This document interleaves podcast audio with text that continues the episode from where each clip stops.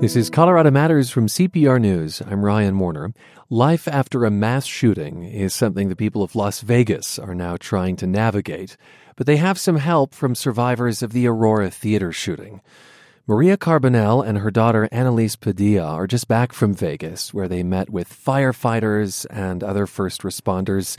And welcome to you both. Hi. Hi, how are you? I'm okay. Uh, pleased that you could join us. You were at that midnight showing of Batman in 2012 when a gunman killed a dozen people, injured many others. And you went to Vegas with other people who got tangled up in both Aurora and the Columbine massacre. Maria, why did you want to make the trip to Vegas? Um, I wanted to go so that whenever I met with people, that I could let them know that it's okay, that it can get better. I think a lot of times when people think about surviving a mass shooting, that it can be this. Well, it is. It's a horrible thing to go through, and you when you're right after, you just don't know how life can possibly get back to normal. And I wanted to show that yes, it can. Um, it's different. You're never you're never going to be that person that you were before, and you can embrace it because you really don't have a choice. How long did it take for you to think things were normal again? Was that a matter of months or years? I don't think you ever really I don't I guess what's normal. It Yeah. is what's Or that you were okay? um it took a while. It took a while. a while. But you know, but again, it, it's different. Like some days you feel completely okay. Even now, it's been over five years. There's some days where I'm like, yes, I'm okay. But then there's other days where I feel like I'm back at square one. And for me, what I learned it's to be okay with those moments and say, yes, I feel out of control. I feel all of that pain. I feel all of that anxiety, but I know that it's going to pass. And that there can be steps forward and steps back. I want to say that this trip was part of an effort called Project Hope Baskets, organized by Aurora survivors Katie and Caleb Medley and their sister Megan. And you all delivered baskets full of food, water, sports drinks, other items. And uh, Annalise, how would you say um, the the trip went in, in terms of the connections that you made and the conversations you were able to have? Um, I think the trip went really well. Um, of course, some parts of it were hard, but I think for you know the people who are in Vegas, it's comforting to see people like us who are mostly normal, you know, just doing everyday things, seeing that we're okay, and like what my mom said, just like that finding a, a new normal is possible.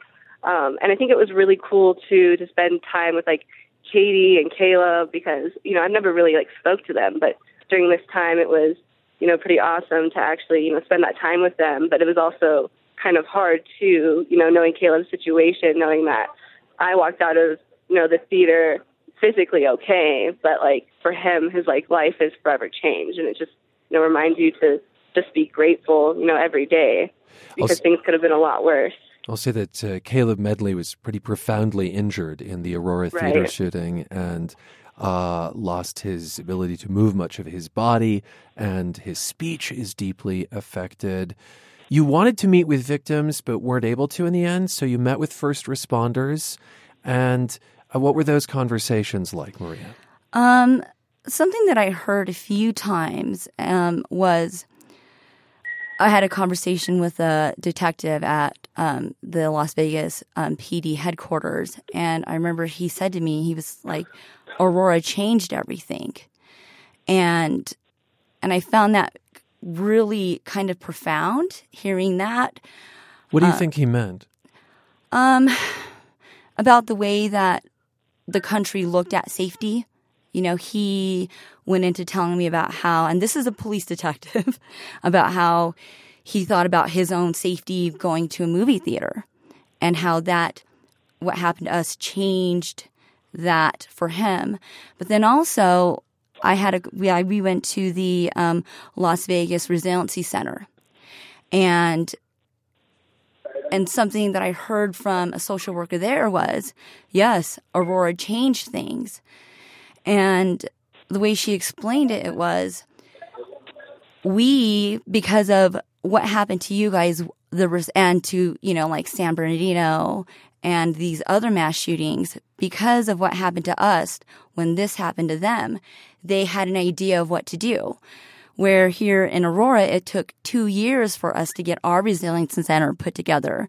Las Vegas had theirs in two weeks. And a resiliency center is there for the sort of social support of the victims. Yes. Is that right? Yes. Um, in Vegas, they were able to put together a place where they were able to meet with victims advocates, social workers, mental health professionals, so that the survivors there in Vegas and could go and get resources. And they were able to do that in two weeks, which was amazing. Oh, and different from what you experienced after the Aurora Theater shooting. Is there still a sense walking around Las Vegas, Annalise, that something terrible happened there? I, I know that you visited a sort of makeshift memorial that's at the Welcome to Vegas sign, but I suppose beyond that very visible symbol, do you feel it when you're walking around that town? Um, well, I think you can tell that, you know, that they're trying to act like everything's okay, that everything's normal, but you can just tell that something's not right. And, you know, for it being a Halloween weekend, it was pretty empty. You know, the strip wasn't as full as like what I'm usually used to seeing. Oh. Um, yeah, it was it was kind of weird, honestly. Yeah, and I can add to that. Um, you know, just going into you know Vegas, it's a place for fun, and you know you would go into like the restaurants or to the bars, and the you could you could almost see it in the faces of the people that were working, just that kind of solemn, just sadness. We know that the hospitality workers were often closely connected to the shooting because people sought refuge in casinos and restaurants and things like that. Yes, and I mean, and I don't. And if you've ever been to Vegas, you know, it's imagine being somewhere like the Cosmopolitan and it's this beautiful casino. And imagine just suddenly thousands of people running in there in absolute terror and what that does to the employees that work there. So, I mean, this just doesn't affect, you know, the people that were at the, the concert. It's everyone in that vicinity. I, I, do want to talk about the, the nature of the victims because one thing that strikes me about the Vegas shooting is how many people were from out of town, yes. though. And I, I gather that means many survivors return to a community where they don't have a tight knit group of people who experienced the same thing. Uh, you know, so many of the people in that theater in Aurora were locals and had the connection of, of community right there. Have you given thought to that, Annalise? This notion that someone who is from, you know, Wisconsin or Rhode Island flies back and may not have a tight knit community like Aurora did? Yeah, I actually was I think they said um, of 20,000 people that were there that night, only 2,000 were actually from the state of Nevada. Mm-hmm. And, you know, me, I was 15 at the time of the shooting. And when, you know, I had to go back to school like two weeks after. And I can't imagine, you know, having going to go back to a school in a different state and not having my teachers, like, you know, really understand or, you know, it's just like, it was a lot easier to, you know, live, to kind of go back to normal when people around you, you know, experience the same thing that you did. Clearly, the country has not addressed the root cause of mass shootings because they keep happening. And obviously, there are many views on what the root cause is. But do you two expect that you're going to be comforting more victims in future attacks? Or are you just sort of geared up for that, Maria? I kind of, I hate to say it, but it is our new normal. You know, when I went to the memorial, um, there in Vegas. Um, one of the first images that popped in my mind were walking up to my memorial, our memorial here in Aurora, and seeing 12 crosses. Never, when I think about when I walked to my memorial and I went and I saw Vegas's, the image of 58 crosses hmm. was so heartbreaking because I thought about um, Alex Sullivan's mom, Terry. And she, Let me say that Alex was in the theater. Yeah, with he you was- and, yes. and lost his life. And I just thought there are 58 Terrys now. It, it was hard to absorb the scale. In other words, And I think, you know, we, we all hear it, but when you actually see it, 58 crosses, like 58 victims, there, there isn't words for it. It's, and I, it's sad to say, but I, we have to accept that, yeah, this is more than likely going to happen again. So what do we do? Annalise, are you braced for more of these? I'm sorry, what was that? Are you braced for more of these kinds of mass shootings? Do you think? Um, yeah, I mean, I thought, you know, like after what happened to us, maybe something would change, you know, our country would wake up, you know, something would be done to put a stop to it. But like at this point, I'm not even sure there is anything to do about it. You know, it's not political. I, I honestly just, I don't know. And I just hope it doesn't get worse. I mean, 58 you know, was a lot. Well, And I'm just hoping that we can do something in the future that stops it from being on that big of a scale. Maria, just briefly to, to speak to the kind of disseminated nature of the victims here, I, I understand that just before you left for the Vegas trip, you met a shooting survivor randomly at a bar in Colorado. Yeah, um, it was the uh, Sunday before, and we left on Thursday, so it was the Sunday before, and I was after my work shift, I went to a local bar here in Aurora, and um, I sat down next to this gal, and I didn't know her. It was an open seat at the bar, and I observed this female walk up to her and was like, "Hey, how you doing?" And I was just kind of listening to the conversation, and the um the girl that came up to her was like, "Oh, I've been thinking about you." And it was just like, "Oh, I hope you're doing well." And then I heard the um lady that was sitting next to me was like, "Yeah, you know, we're okay." And she had mentioned Vegas. And so I realized that oh, she was in the Vegas shooting. And so after after the woman that was talking to her left, I uh, I looked at her and I said, um, "Hey, um, I was at at the Aurora.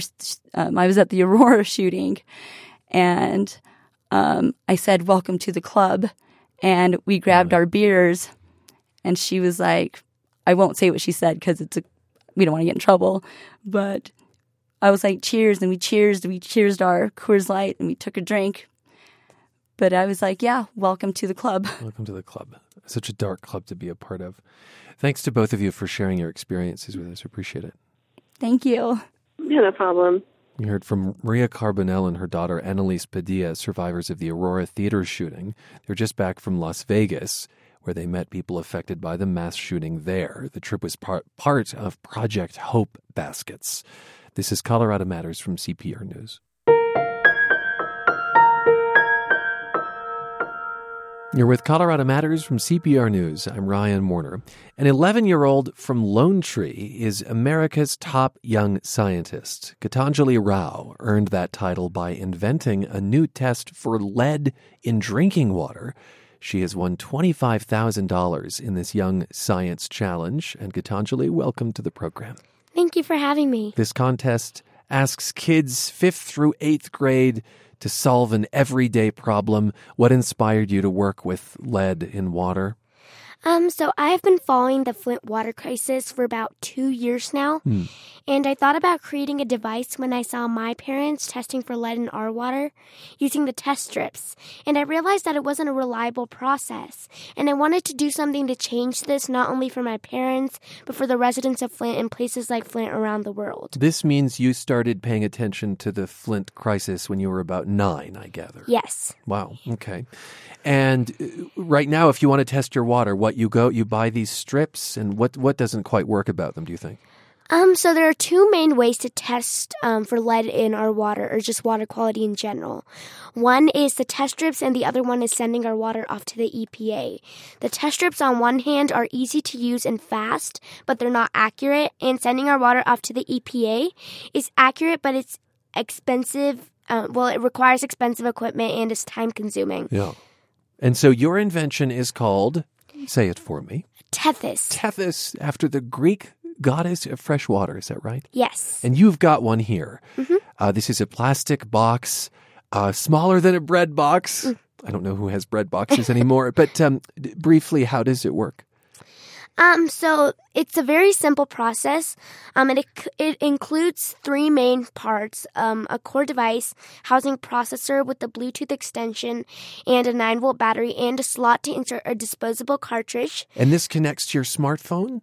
Yes. Okay. Yeah, and it connects to your smartphone to display the results of safe, um, safe water status, slightly contaminated, or critical. So you just attach a disposable cartridge to the device itself and dip the cartridge in the water you wish to test. Once you do that, you pull out your smartphone and um, che- um, connect over Bluetooth and check your status. Okay. And do you think this would be very expensive if it were offered on the market? Um, right now at this point, it is only twenty dollars, and um, once it's manufactured at scale, the pricing significantly reduce as well. You know what impresses me, Gitanjali, is that you can speak to all kinds of audiences. So I feel like you are explaining very clearly here in everyday terms how this works, but you had to submit this idea in a video. Mm-hmm. And, uh, you know, that was to a different audience. Yes. That's to the folks at the contest. I have to just play a bit of your video here. My solution proposes using nanotube-based sensors that detect the presence of lead in its compounds. Due to the sensitivity and conductivity of carbon nanotube structures, this sensor can detect lead faster than any other current techniques. Why are you talking so fast? Well, I had to smush a lot of information into one to two minutes. And you had to get in a lot of science. You had to demonstrate to the judges that you knew what you were talking about. yes, Uh-huh. I did. So, from that video, you were selected as a finalist and assigned a mentor, Dr. Kathleen Schaefer, who works at 3M, uh, the company that sponsors this National Young Scientist Contest. What sorts of things did she help you with? Um, my mentor helped me originally with introducing me to nanotube simulation, um, using an application online. and this allowed me to um, experiment with lead um, within the carbon nanotubes itself. Um, she and so, al- not to be exposed to it, right? Yeah, yeah. And she also helped me um, uh, refine my experimentation plans and make sure I had all the safety and disposal requirements into consideration as well, since those are also important aspects. Can you tell me what a nanotube is? Yeah, a carbon nanotube is a um, tube-like structure made out of carbon atoms, and they have um, unique conductivity and um, conductivity properties in general, and um, they're measured in one billionth of a meter. That w- is what makes them nano. So you put the Tethys together and you needed the types of tools that scientists have, like a lab and even a 3D printer. I'll say that you're a seventh grader at STEM School Highlands Ranch. So you went to your teachers. What did, what did they think? How did they help? Yeah, um, so I got a lot of help from my school, STEM School Highlands Ranch.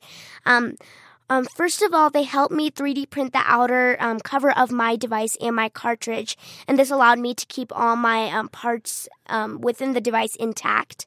Um, one of my other computer science teacher helped me um, develop my user interface further, making it more user friendly, of course. Uh, that's the app, in other words, Yes, the user yeah. interface of the app, so that it's it's makes sense to people. Yeah. hmm And um, one of the high school chemistry teachers allowed me to use her chemistry lab in order to perform my tests.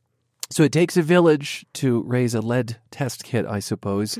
And uh, the end result is that you won $25,000. Yes. What are you going to do with that money? Um, with most of the money, I plan to continue evolving my device um, so that it can be put out into marketing. It can be in everyone's hands.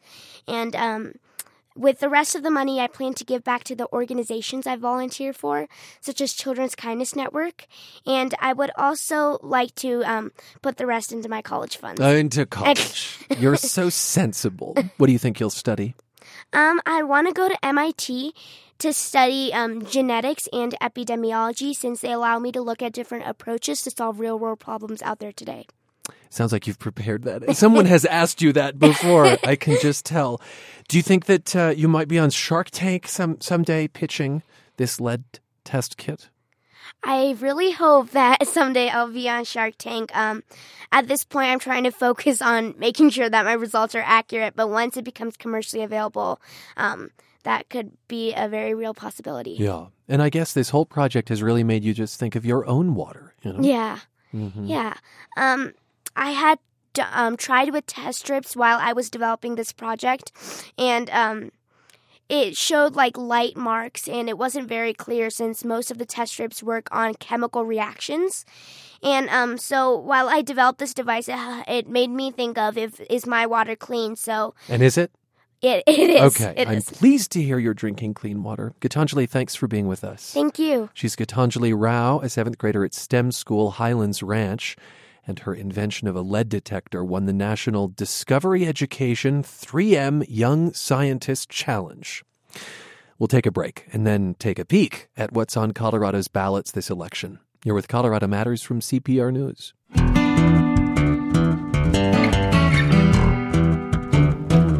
You're back with Colorado Matters from CPR News. I'm Ryan Warner.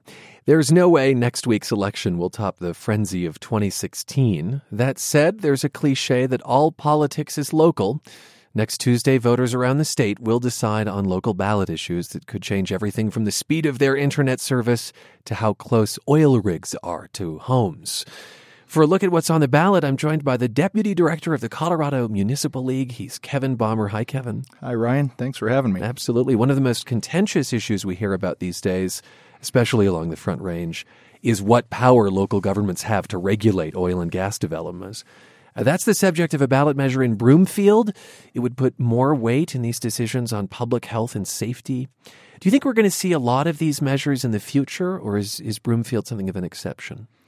Uh, it's a great question, question Ryan. I, I really think it's a uh, one-off deal. Um, this year, it's uh, these types of elections um, occur in a very specific geographic region of the state.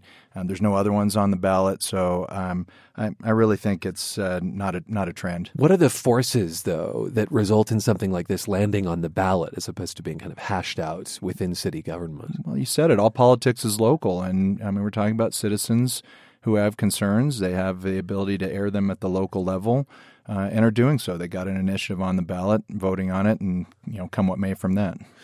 So, uh, the issue that appears most often on this year's local ballots is related to high speed internet service. Almost 20 cities and counties have proposals that would allow them to create their own service or partner with private companies. Uh, dozens of cities across the state have approved similar measures over the last few years. Uh, what makes this year particularly significant, would you say? Well, I'm telling you, I mean, we have had 69 municipalities uh, and 28 counties that have approved uh, allowing their local governments to look into investment in broadband infrastructure. 15, 60 more on the ballot this year. It's important because these votes, these elections, they happen by wide margins, and it's people talking about uh, what is not happening in their community. Faster broadband, they feel left behind. It's significant because we keep hearing at the state house. Uh, the private sector will solve the problem. Certainly, just wait; it's going to happen, and uh, and it may happen, but it's not happening fast enough. That divide is getting larger, and what we're worried about is the next step is going to be, uh, even though it's not happening fast enough, let's preempt local governments even more uh, by restricting what they can do, even if they do uh, citizens do vote for uh, broadband inf- infrastructure. You're anticipating those kinds of rules potentially coming down the pike. Is that what I hear you saying? You know, the rumor mill churns a lot at the state house, Uh-huh. um, and uh, but we certainly saw the discussion happening at the end of last session. Uh, it's been talked about uh, even this fall that we might see preemption legislation, so that the only avenue will be to wait and see if the private sector makes an investment. Okay, because I'll just say by way of background, it was a state law that said communities had to vote on this if they were going to move ahead, that they couldn't just do that, you know, with a vote of the city council, for instance. You're saying that there may be further limitations put on communities that do uh, opt for their own broadband path. Uh, but but this question of of should governments be competing with private industry really must be at the core of this, right? Well, in rural Colorado, uh, where you see most of these questions being passed, uh, where there is infrastructure investment by the private sector, it's either inadequate uh, or insufficient. What really those municipalities are looking at is partnering with the private sector. Um, getting the election that you mentioned, the 2005 legislation, that was a compromise with the with the industry then uh, on what started out as a straight up preemption. Uh-huh. But we want to have uh, the ability to partner with the private sector, and if that means uh, through the process that there's public sector investment in infrastructure and the private sector runs the service uh, and it gets them, uh, it narrows that digital divide a little bit, then hallelujah. The community that's taken the lead on this is Longmont. In 2011, voters passed a measure allowing the city to offer high speed internet. The system's almost built out there now, but that's a metro area. On the other hand, many rural communities have passed these measures, and nothing's been done since to build or improve their connections. So, even when rural voters approve measures like these, they aren't necessarily overnight getting improved service, I gather. No, the uh, a successful election only allows the conversation to start, which was the which was the compromise back in 2005. You can't put together a plan if you're not allowed to talk about it. Uh, so, no, you have a successful election. It doesn't put one inch of fiber in the ground, and it certainly doesn't light it up but it allows the local government or local governments to start having a conversation about how they can do it. And again, that's not to the exclusion of private industry because it might very well be partnering with them. Hopefully, in partnership. And exactly. Ha- have any of those been produced? You, you're really seeing um, uh, a lot of uh, uh, rural Colorado, Western Slope uh, collaboration and discussion. Probably not near enough yet, Ryan, because uh, unfortunately we keep having to be distracted by discussions of preemption instead of cooperation. It's really frustrating. To another familiar issue now, as we look at what's on ballots across the state in next week's election. Uh, recreational marijuana. Several cities are looking at allowing it or taxing sales. Any trends you see there, Kevin? Boy, I tell you, it's uh, so. I've been uh, working on this issue uh, since 2009, uh, both medical and then recreational, uh, both in the state house and with our members. You know, I think the trend is is really interesting. Is is particularly with recreational, we're still trying to uh, get our hands or our heads around what this evolving issue of recreational marijuana means and where it's going in the future. You had few municipalities, you know, uh, right off the bat that uh, fully participated in licensing, but you had a whole lot, and currently still 168 that have not. 168 yes. who have just said we, we we want no part of recreational. Correct, but we've got three um, questions uh, on the ballot this year. Uh, Alamosa, Monte Vista, and Rocky Ford will be voting on whether or not to allow retail sales. All and, in the southern part of the state. Yeah, and so I think you're seeing um, uh, a, slow um, process where municipalities, uh, either by the council putting it on the election or citizens referring a question, uh, looking at whether or not it's right for them. And that's okay to take your time and do it right. Yeah, let other people dip their toes in the water first and then see if you'd like to join them. Denver has a series of questions on the ballot totaling almost a billion dollars for construction and repairs to everything from parks to health centers to fire stations. We've broken down that bond package and you can read it at cprnews.org. Very briefly, voters in six Colorado counties won't have elections next week because of a lack of candidates or a lack of issues.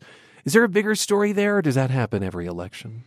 You know, I've I've heard a lot about that. It does happen uh, from school boards to counties, even small municipalities. If uh, they don't have enough candidates to uh, run for office, then they can cancel their election, and uh, it, it you happens. don't read that as a as a threat to the democracy. I don't. I don't. No. Okay. Okay. Thanks for the context, Kevin. We appreciate it. You bet. Kevin Bommer is deputy director of the Colorado Municipal League. Election day is next week. This is Colorado Matters from CPR News.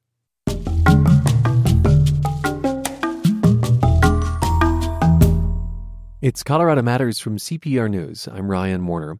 A playwright ran across an article that she just couldn't get out of her head. It focused on a researcher at Princeton University who was investigating where prejudice comes from, what the root of racism is. And that's the inspiration behind the show Smart People. It's on now at the Denver Center. Nataki Garrett is the director locally, and welcome to the show. Thank you. Thanks for having me. So, the playwright is Lydia Diamond. And what made you want to take on her script? Um, I've always loved Lydia Diamond's work, um, uh, but this one in particular I felt was really important, especially in this time. I arrived in Denver um, about 10 months ago. Yeah. about three weeks uh, after I arrived, there was a march of 750,000 people uh, supporting women's rights.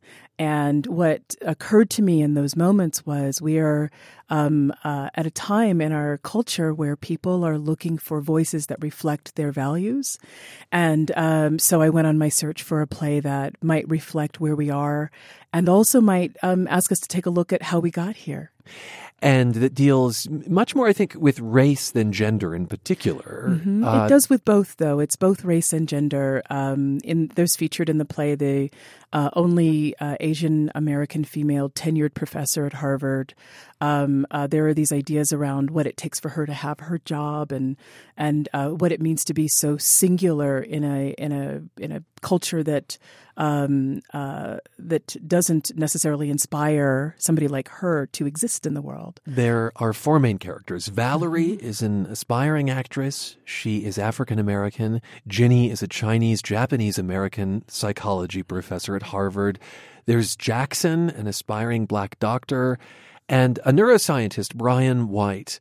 Um, he is white and is researching whether white people are biologically racist. uh, the playwright, again, Lydia Diamond, has said that racism cuts all ways, no one is exempt.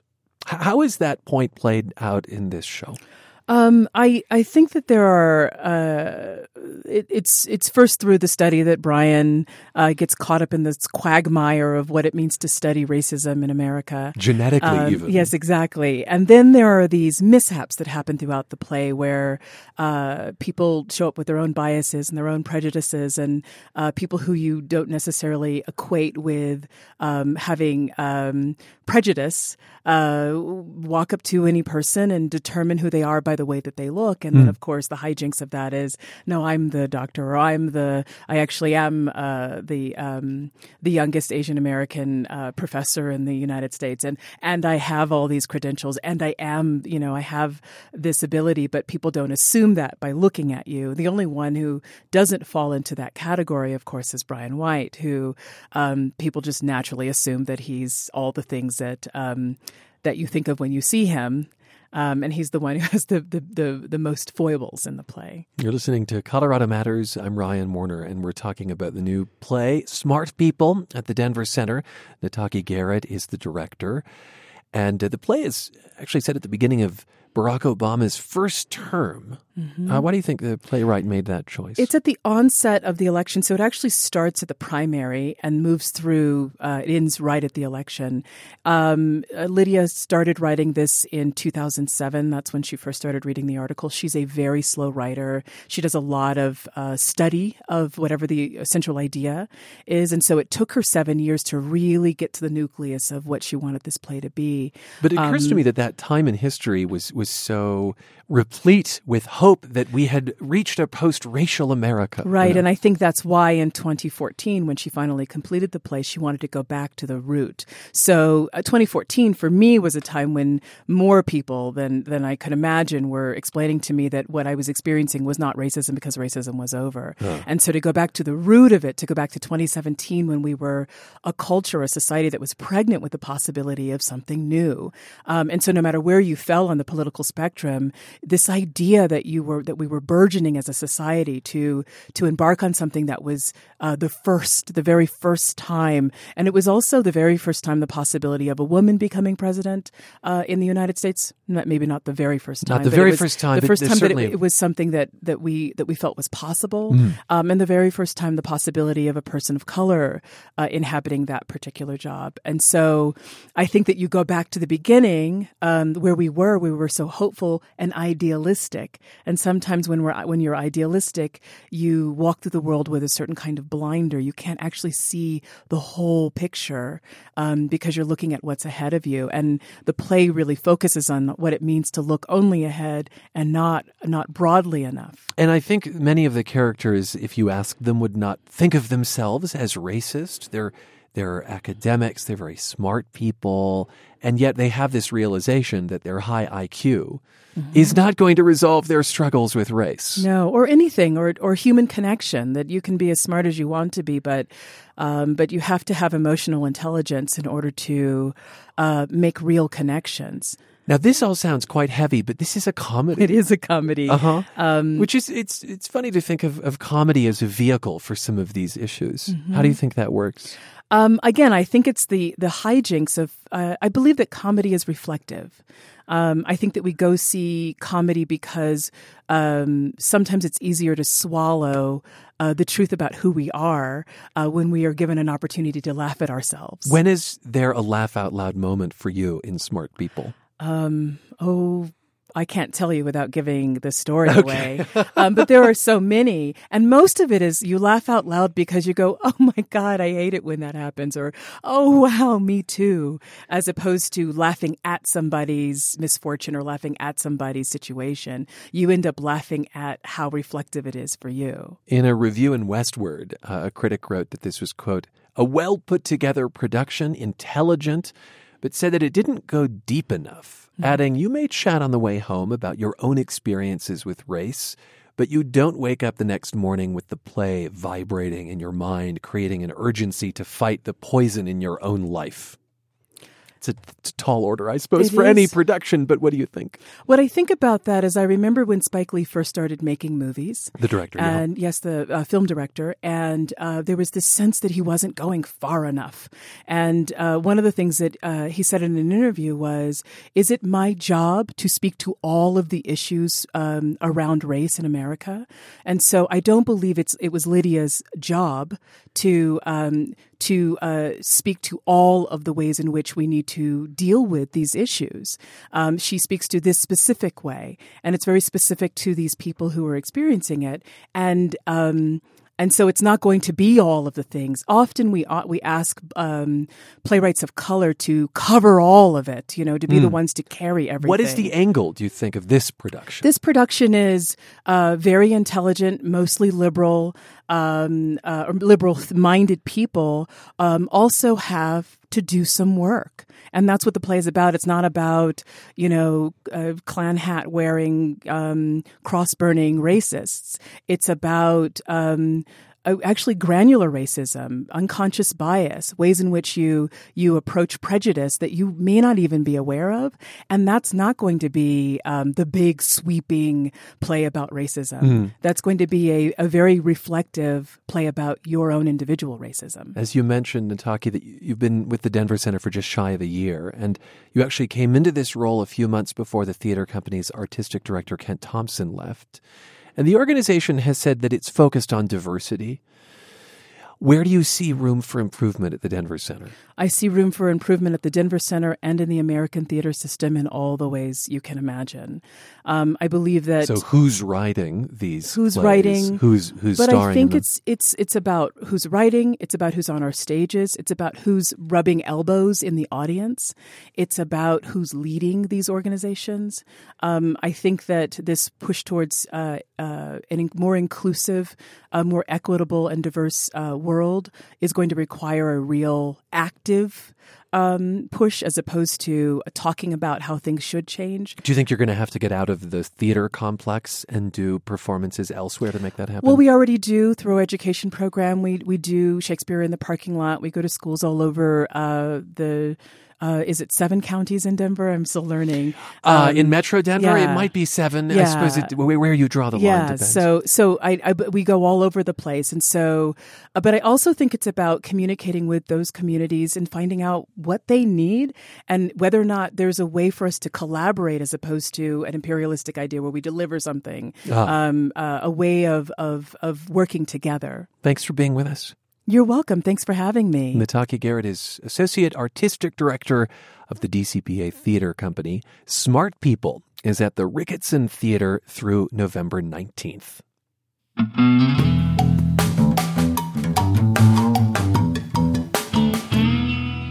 Arapahoe Basin and Loveland were the first ski areas to open for the season, with others like Keystone and Copper Mountain on track to open next weekend.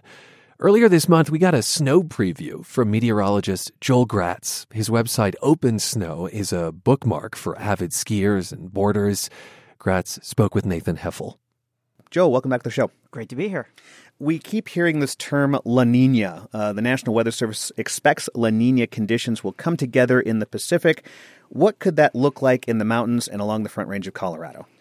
Yep. La Nina or El Nino is one way that we think about forecasting three to six months out into the future. Uh-huh. And it's not a perfect way to think about it, but it's one uh, factor that we use. And La Nina, cooler than water or cooler than average water temperatures in the central Pacific Ocean, generally means storm tracks from the northwest uh, over kind of Washington, British Columbia, down over northern Colorado.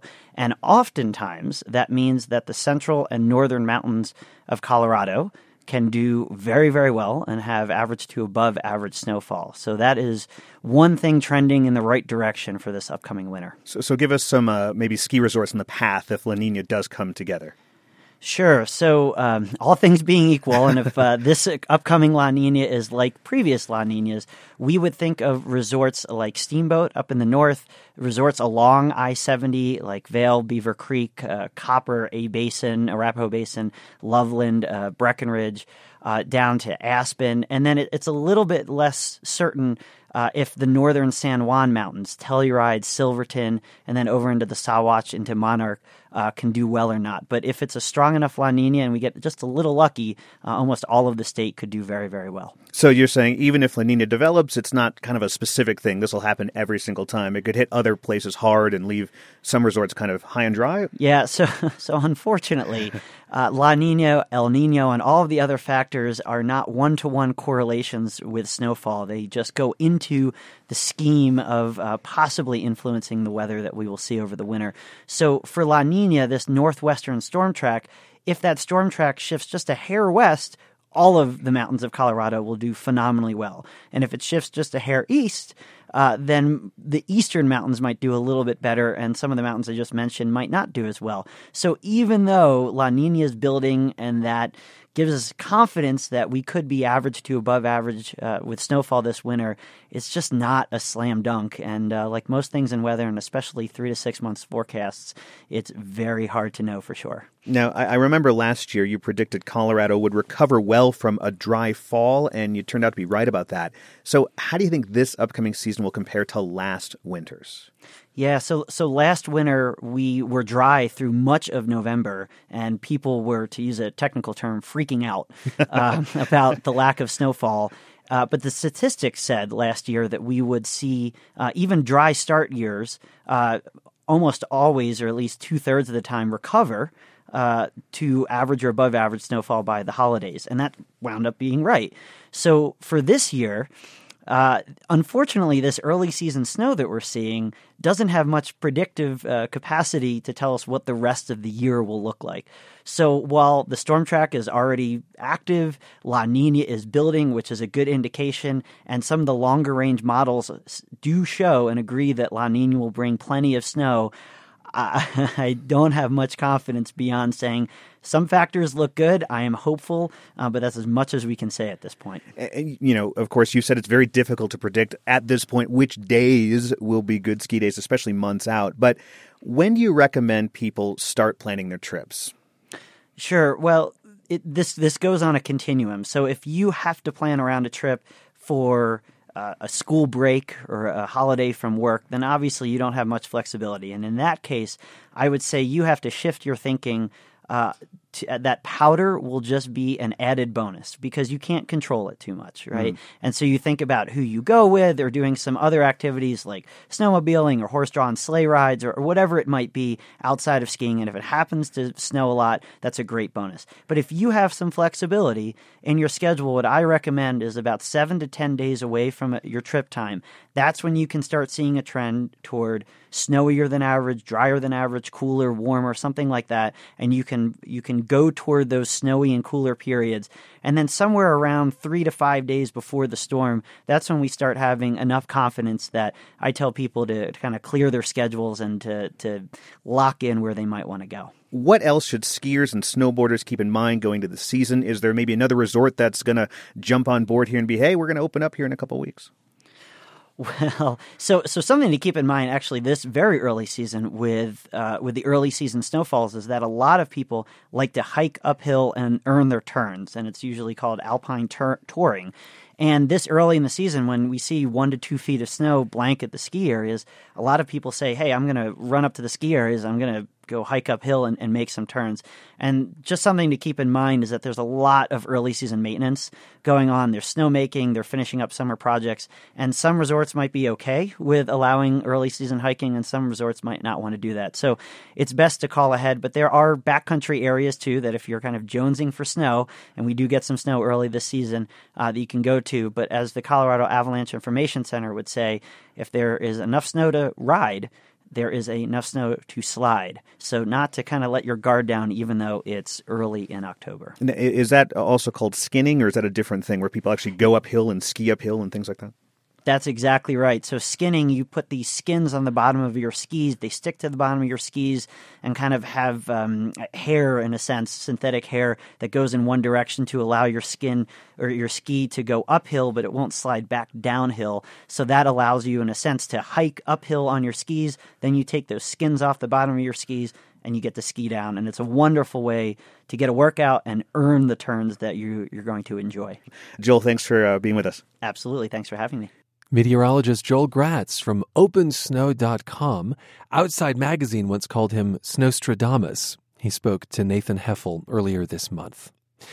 Finally, today for Halloween, our colleagues at CPR's Open Air compiled a list of 10 favorite scary music videos that aren't thriller. And we're going to leave you with a track that made the list Vampire Again by Marlon Williams. Well, it's Halloween again and LA is a bore. Everybody's looking like they wish they'd stayed inside. And they were watching Frankenstein in their beds and on their phones. Not me, baby. Tonight I'm really living. I'm a vampire again, and I'm coming for you. Open up your window, cause I'm about to sail in. You can call for mama, but she won't know what to do. I'm a vampire again. Mm. It's been a long time waiting, but I'm happy to be. I can smell you from a thousand yards. Fresh white linen Felt like only yesterday I was as weak as Woody Allen. Now I stand as proud and tall as the home you were born. I'm a vampire again, and I'm coming for you. So keep that window open. I'm a swooper and you know it. Cry for mama, but she won't know what to. I'm a vampire again. That is a crooning vampire. He's Marlon Williams with Vampire Again. It's one of open air host Alicia Sweeney's 10 favorite scary music videos that aren't thriller. You can find the list at CPR.org. I'm Ryan Warner. That's Colorado Matters for today. You can follow us on Twitter at Colorado Matters and Facebook. We are CPR News. Thanks for spending time with us at Colorado Public Radio. Midnight glory. I swear you won't feel a single thing until the year 2025.